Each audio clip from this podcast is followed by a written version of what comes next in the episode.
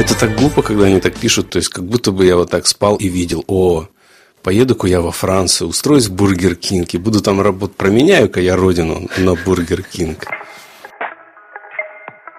Один из первых людей, кто мне здесь помог, был украинец.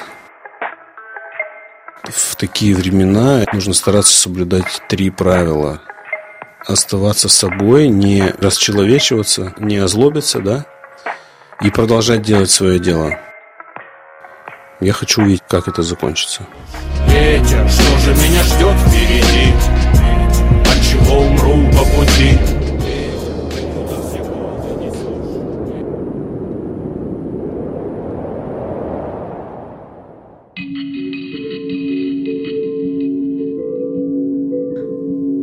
Это подкаст русской службы международного французского радио РФИ «Точка невозврата», в котором мы разговариваем с теми, кто уехал из России после начала войны, и с теми, кто им помогает.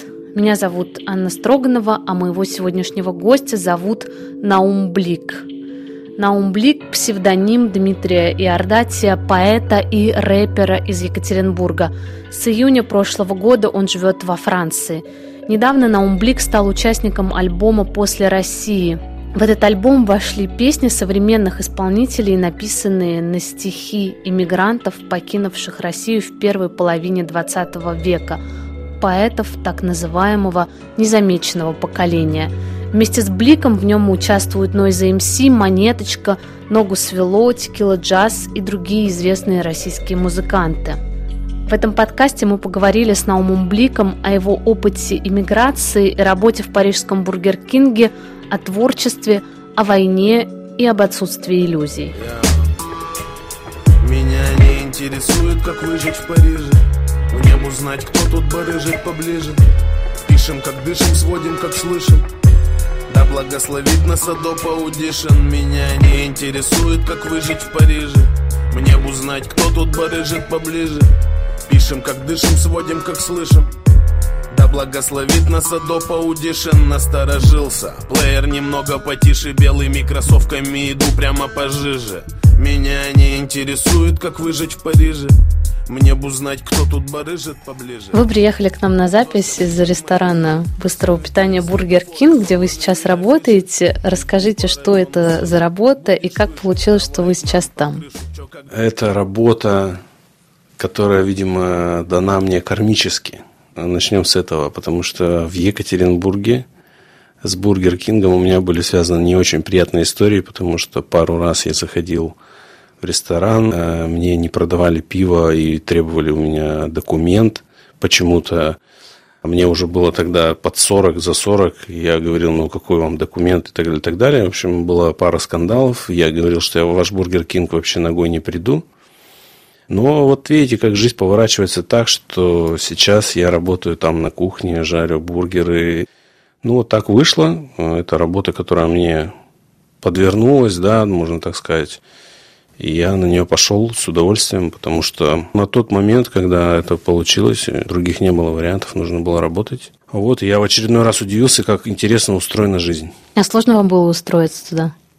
Ну, в общем, да, я потому что ходил, раздавал свои резюме по разным таким заведениям, типа Макдональдс, КФС. Но вот Бургер Кинг один-единственный на меня обратил внимание, и они мне предложили у них поработать. Вашего знания французского было достаточно для собеседования? Да, это вот как раз очень логичный вопрос. Именно для собеседования его хватило.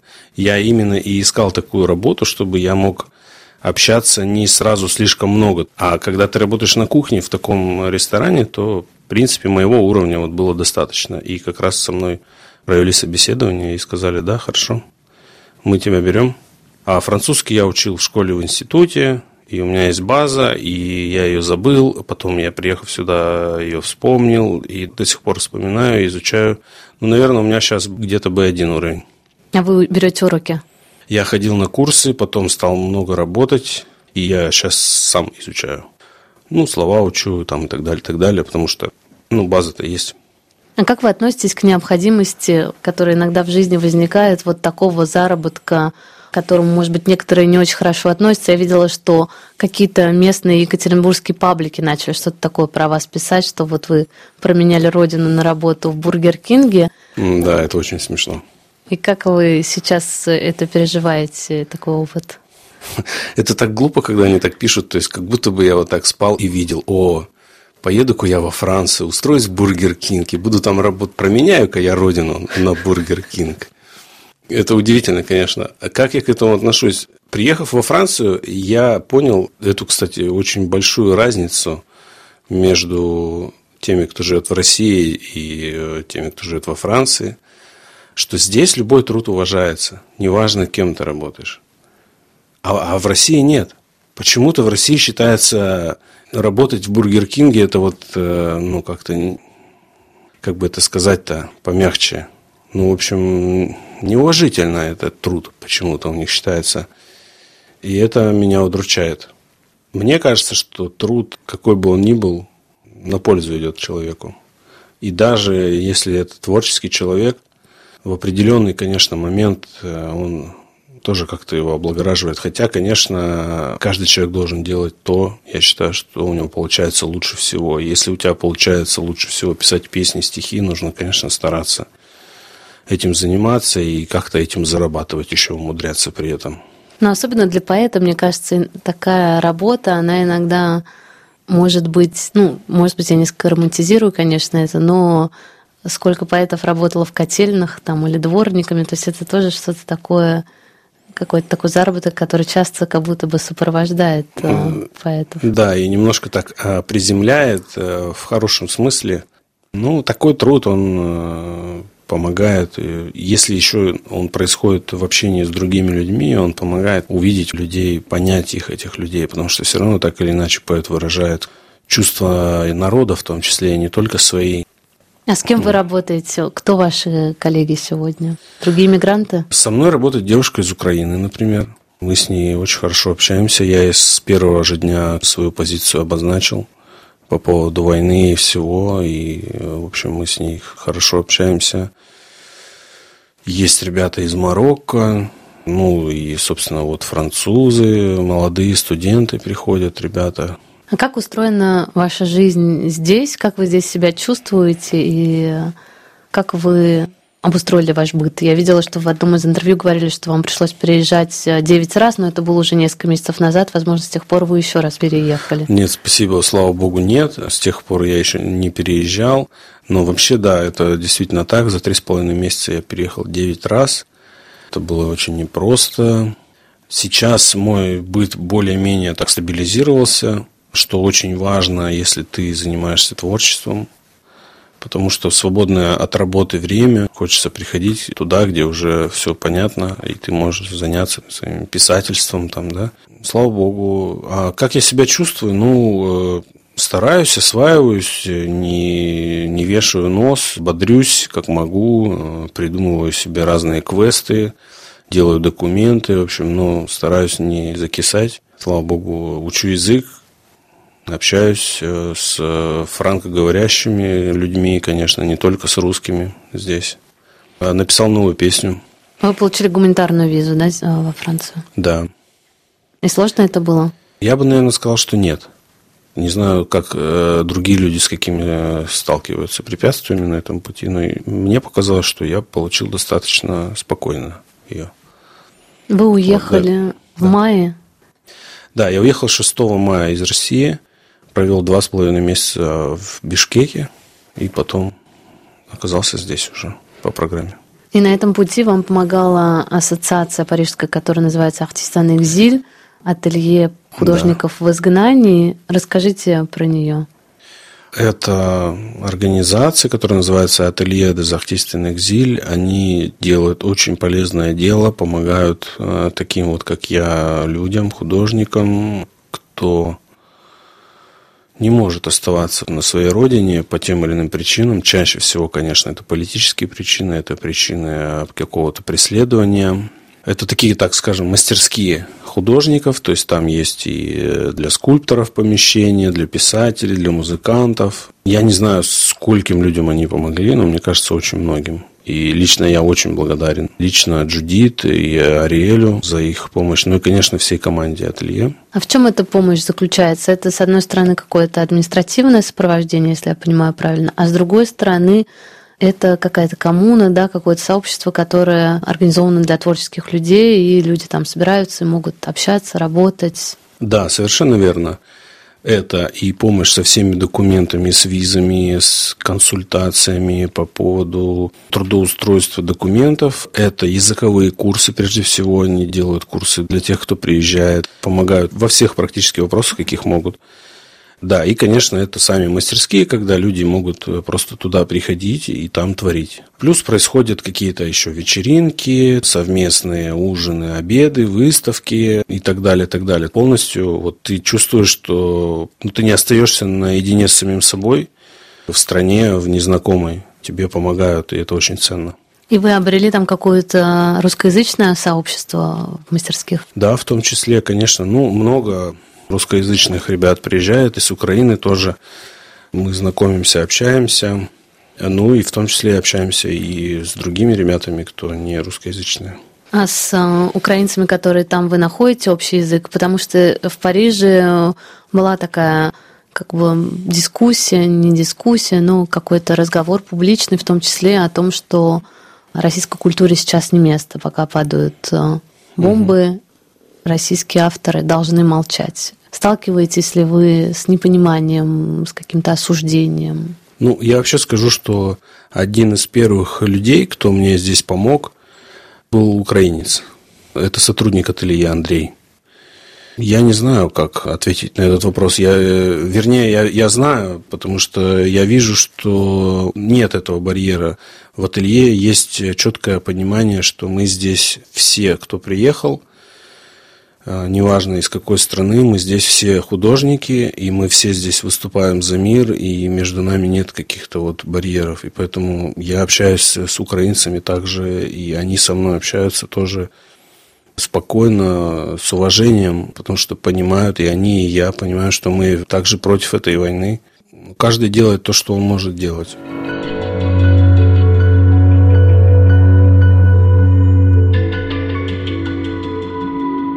Как находить силы на творчество, когда так резко меняется жизнь, когда надо выживать, зарабатывать деньги, приспосабливаться, адаптироваться к новой среде, и когда весь общий контекст, он ужасный. Было ли у вас за вот этот год, что идет война, ощущение немоты, или наоборот, вы как-то находили в себе внутренние ресурсы на то, чтобы писать и что-то делать? Как сочетается война и то, что происходит с вами, с тем, что вы пишете? Ощущение немоты и шока, конечно, было в первые дни. Вообще, в целом, весь этот год – это совершенно какой-то экстремальный год. Лично для меня, я за себя буду говорить, потому что столько событий у меня случилось действительно экстремальных, что, слава богу, жив, что-то делаю, продолжаю, и хорошо. Что касается мотивации, то да, у меня происходят качели, если честно. В одно время совсем ничего не хочется делать, и думаешь, все пропало, да, и зачем, и почему. Потом просыпаешься утром и просто понимаешь, что иначе нельзя, что нужно делать все равно, продолжать делать свое дело. Екатерина Шульман, по-моему, говорила, что в такие времена нужно стараться соблюдать 3 правила. Оставаться собой, не расчеловечиваться, не озлобиться, да, и продолжать делать свое дело. А что вам помогает продолжать делать свое дело и оставаться собой?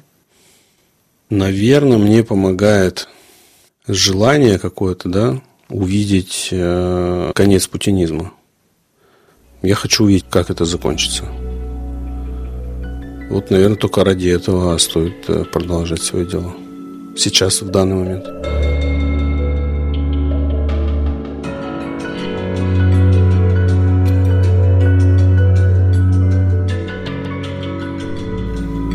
Как вы принимали решение об отъезде и когда?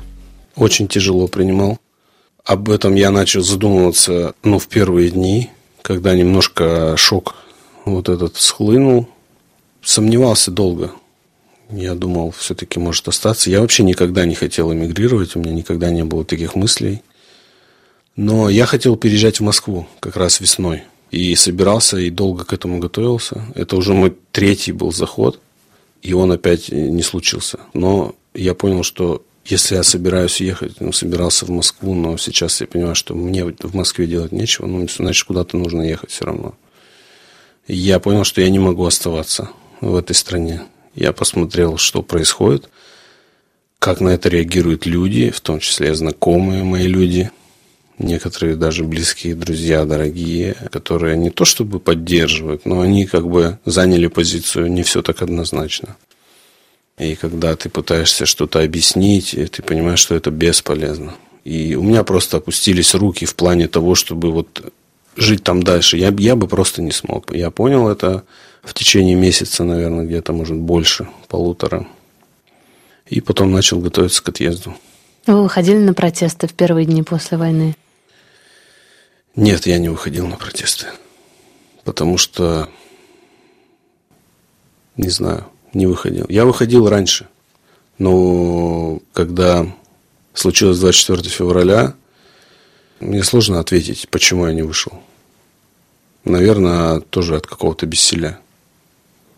А какой была ваша жизнь до 24 февраля? Вы участвовали активно в какой-то оппозиционной деятельности местной, вы были известным в городе музыкантом и поэтом, у вас были спектакли, которые вы ставили, опера, если я не ошибаюсь. Ну, это не я ставил, нас там пригласили. Которые были... Да, мы написали либретто и участвовали там как артисты.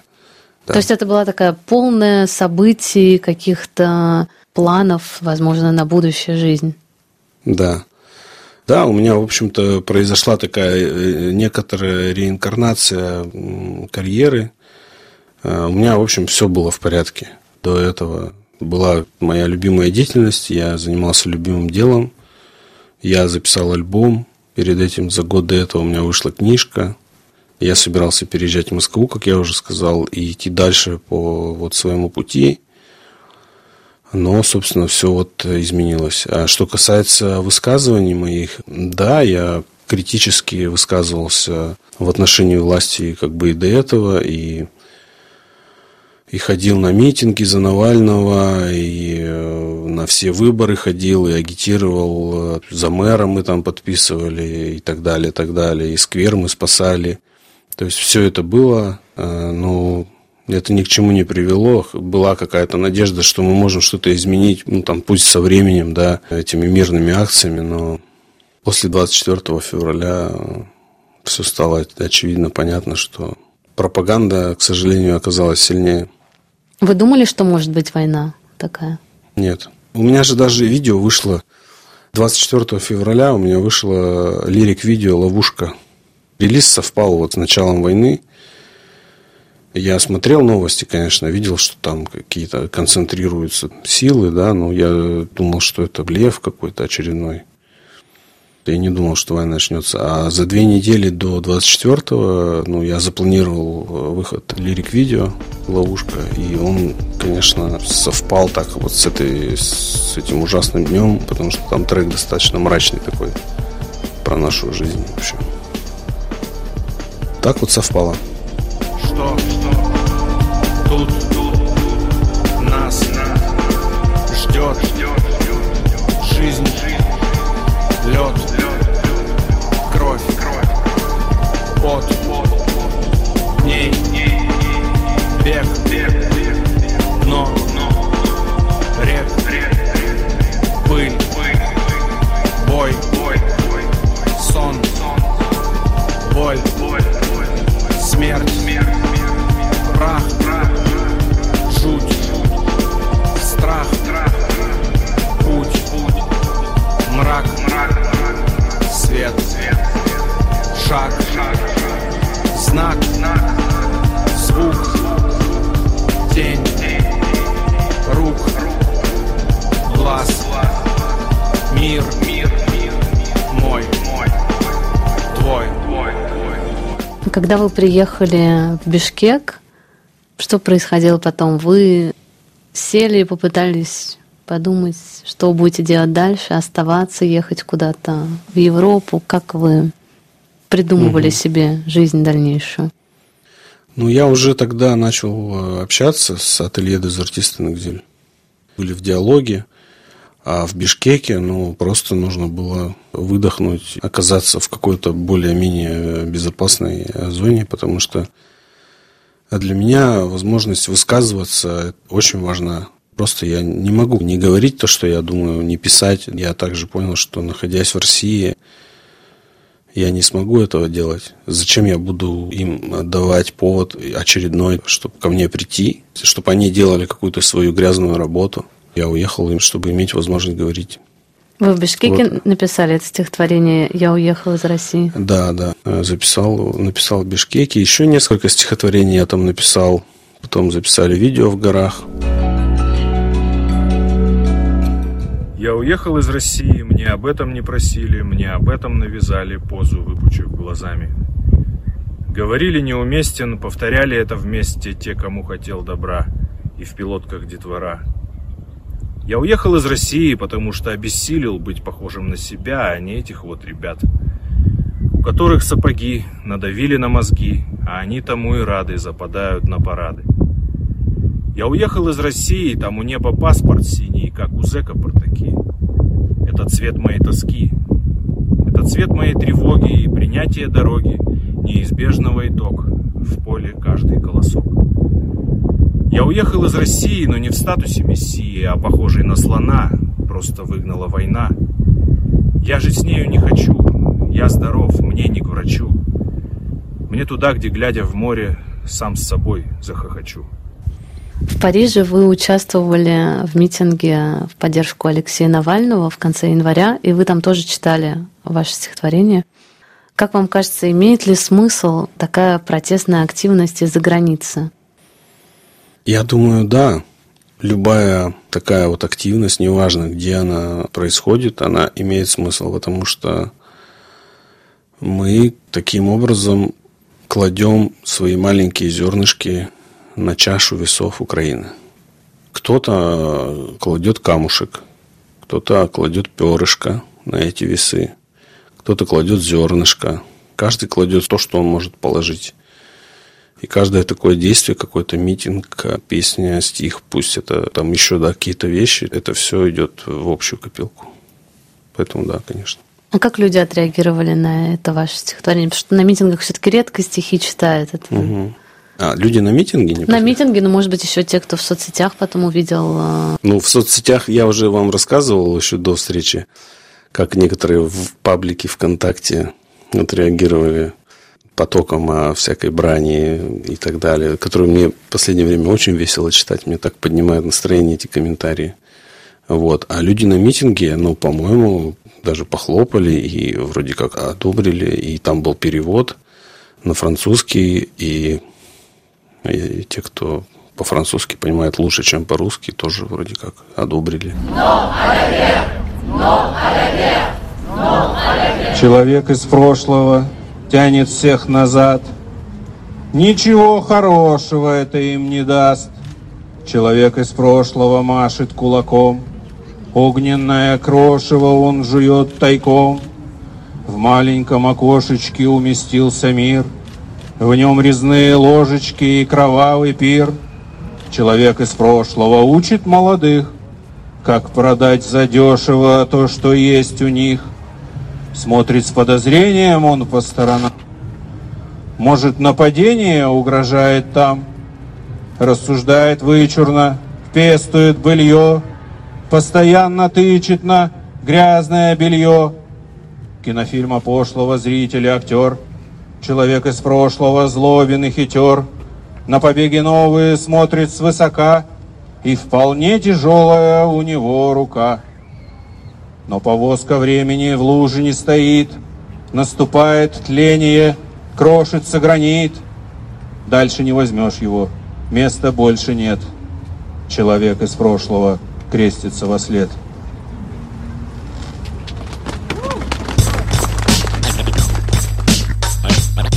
Отчаянно молоды и въезжали в чужую страну никем. Без профессии, без статуса, без понятия. Я позабыл, который час, который год. Ночная тьма, ночная тишь плывет, растет. Ночной порой, как часовой, часы стучат, как ветровой над головой часы летят. Но я забыл, который час, который год. Плывет, растет. Альбом «После России» — одно из самых ярких музыкальных высказываний нашего времени на русском языке. Расскажите, как он создавался и как так получилось, что вы в нем приняли участие? Мне позвонил мой давний товарищ Даниил Голованов. Мы вместе работали. И сказал, что вот есть Рома Либеров, про которого я давно уже наслышан. И я даже был на премьере там его фильма про Мандельштама и так далее, и так далее. Он говорит, вот Рома Либеров хочет с тобой поговорить. Я говорю, давай, конечно. Мы с Ромой познакомились. Рома тоже про меня давно знает, давно хотел познакомиться, и, собственно, вот так мы летом связались, я уже был здесь, и он предложил вот такую идею. Расскажите немножко про идею, чтобы... идея альбома заключается в том, что это альбом посвящения музыкантов, которые преимущественно, по-моему, практически все уже тоже уехали из России в связи с войной, из-за несогласия с войной. Это альбом на стихи поэтов так называемого незамеченного поколения, поэты-мигранты начала XX века, те, кто не стали известными на родине, да и во Франции это вроде бы как тоже не очень известно, и многие из них просто сгинули, кто-то покончил самоубийством, кто-то просто перестал писать, кто-то еще что-то, ну и так далее, и так далее. И вот этих всех поэтов объединяет такая сложная очень судьба, потому что они переезжали сюда молодыми, еще не успевшими сделать себе имя. А «После России» – это так называется книжка Марины Цветаевой, которая вышла в Париже, по-моему, да? Вот, и он предложил такую вот идею, рассказал, что будут другие артисты участвовать, вот Noize MC, Монеточка, Tequilajazzz. И я согласился, конечно же, потому что у меня был опыт тоже, есть у меня альбом «Рэп-поэты», если кто-то не знает, это когда я записывал рэп на стихи классиков нашей поэзии. И вот порядка 4 месяцев мы делали нашу песню. Рома предлагал свои стихи, ну, не свои, а стихи, которые он отобрал для меня, потому что рэп – специфический жанр, там не каждое стихотворение подходит для того, чтобы зачитать его на бит. И у меня были биты от моего сотоварища, битмейкера Мичи Перо. У нас с ним как раз вышел альбом предыдущий вместе. Полностью на его биты я зачитывал. И там был вот этот один бит, который меня просто сводил с ума. А ему уже лет 6, он просто лежал на полке там где-то. Я подумал, что надо вот на него сделать. И Рома прислал как раз вот эти 2 стихотворения Юрия Мандельштама и Вадима Андреева, которые... Это 2 разных автора, которые почему-то так сложилось, что они очень похожие 2 стихотворения написали. И вот у меня вышло 2 куплета как раз на вот этот бит. Они подошли идеально, потому что подобрать текст на бит, готовый уже, это очень сложно.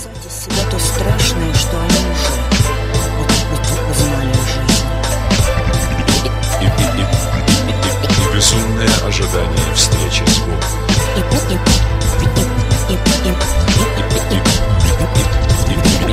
безумное ожидание встречи с Богом.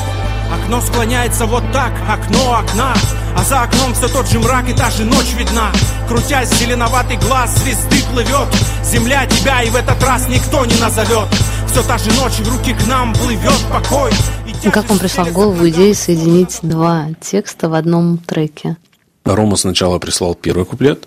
И я его прочитал, понял, что он идеально подходит. И я сказал, Рома, нужен 2 куплет. Пришли что-нибудь еще, потому что трек не законченный с 1 куплетом. И он прислал, вот не знаю, где он это все достал, сколько он всего перечитал, чтобы это прислать. И вот он прислал 2 куплет, и я поставил его и понял, что ну все. Вот, а потом мы записали... Я взял тексты с их сайта о незамеченном поколении, выбрал какие-то яркие фразы. Мы попросили Юлию Аук и Анатолия Белого эти фразы записать. Это какие-то из них были из дневников Поплавского тоже. И вот мой диджей их заскретчил. И получился вот такой трек полностью, как бы эклектика такая, то есть все-все-все мы там собрали, что можно было, как бы и дикторов, и стихи, и дневники. Я вот очень люблю использовать разные обрывки отовсюду, вот, и собирать это все воедино. Вот так получилось. Ну, не знаю, что это два разных стихотворения, слушая трек, сторонний слушатель, читатель не понимает, что это два разных автора. Да, что это два разных автора. И также там еще есть для тех, кто любит пасхалочки, такая предыстория, что я долго не мог понять, что такая за строчка во втором куплете. Окно склоняется вот так, окно окна. Почему, откуда она, почему она автору пришла в голову? Потому что для меня, как для поэта, всегда первая строчка очень важна. Именно с нее всегда все начинается, и ты не знаешь, чем закончится твой стих, но вот он начинается всегда из ниоткуда. Думаю, ну как так, что это за строчка? И потом меня осенило, потому что я жил на мансарде, где окно, вот это вот косое окно, которых очень много в Париже, и я как раз тогда жил несколько дней вот на такой мансарде, и я понял, что оно склоняется как бы над обитателем квартиры. И потом я понял, что именно склоняется окно и окна. И вот я сижу и смотрю в это окно, и я понимаю, что проходит 100 лет, и я сейчас работаю с этим стихотворением, которое было написано в похожей обстановке. Это удивительно. Окно склоняется вот так, окно окна. О, этот рок, о, этот мрак бессмысленного сна. И не жить, и сохраняться, а сгорать и исчезать, прекрасно пламенея, озаряя своим исчезновением злополучие. Так идем мы через мост. У меня был как раз для вас заготовлен вопрос, чувствовали ли связь с авторами, потому что я посмотрела их биографию, и, конечно, у обоих трагическая судьба, у Мандельштама еще более трагическая, чем у Андреева. Mm-hmm. Может быть, вы расскажете чуть-чуть про обоих? Ну, Мандельштам, насколько мне известно, Юрий Мандельштам закончил свою жизнь в Освенциме. Да. Причем он был в Париже, и когда пришли немцы и сказали нашить желтые звезды, он так и сделал. То есть, и я так понял, что не очень всему сопротивлялся. Не знаю, что было у него на душе тогда. Про Вадима Андреева, ну, я знаю, что он был просто сыном известного отца и тоже был именно в тени отца очень долгое время. Но у него очень вообще насыщенная была история. Столько событий в одну жизнь уместить очень... Не знаю, непросто было. И он, как многие иммигранты из царской России, работал на заводе «Рено». Про это я не знаю, кстати. Но про это знает лучше Рома Либеров. Но я просто думала про вас, когда читала его биографию, потому что вот тоже человек, который покидает все, что у него было, и приезжает и устраивается на такую непростую работу. Ну, я бы тоже сейчас лучше на «Рено» пошел работать, в принципе. Мне это интересно. И Юрий Мандельштам, мы не уточнили, что он не имеет никакого отношения к Осипу Мандельштаму, что это просто его однофамилец, который, да, оказался в тени великого поэта, но не захотел брать себе творческий псевдоним, да, и продолжал писать под фамилией Мандельштам. Никто из них не вернулся в Россию, и многие, в том числе, как я понимаю, Андреев и Мандельштам, они жили мыслями о возвращении. Андреев писал прошение в советское посольство с просьбой поехать туда. Думаете ли вы о возвращении, и важно ли для вас это? Ох, какой сложный вы вопрос задаете. Вообще, я перед тем, как поехать, как покинуть родину, изучал разные опыты разных иммигрантов и так далее. И везде, несколько раз я буквально натыкался на такой тезис о том, что, переезжая куда-то, особенно в таких условиях, не нужно надеяться на возвращение, и нужно сразу же обживаться там, где ты находишься. Я, в общем-то, следую этому правилу. Поэтому я не питаю иллюзий о возвращении. Но в то же время я не исключаю такой возможности. Пока в России путинизм процветает всеми цветами и красками, я туда не вернусь. Это я точно могу совершенно уверенно сказать. Что будет потом, как говорится, будем посмотреть. Ну, подчеркиваю, что, еще раз, что иллюзий я не испытываю. Опыт эмиграции – это всегда расставание, всегда встреча, неизбежные потери и неминуемое обнаружение.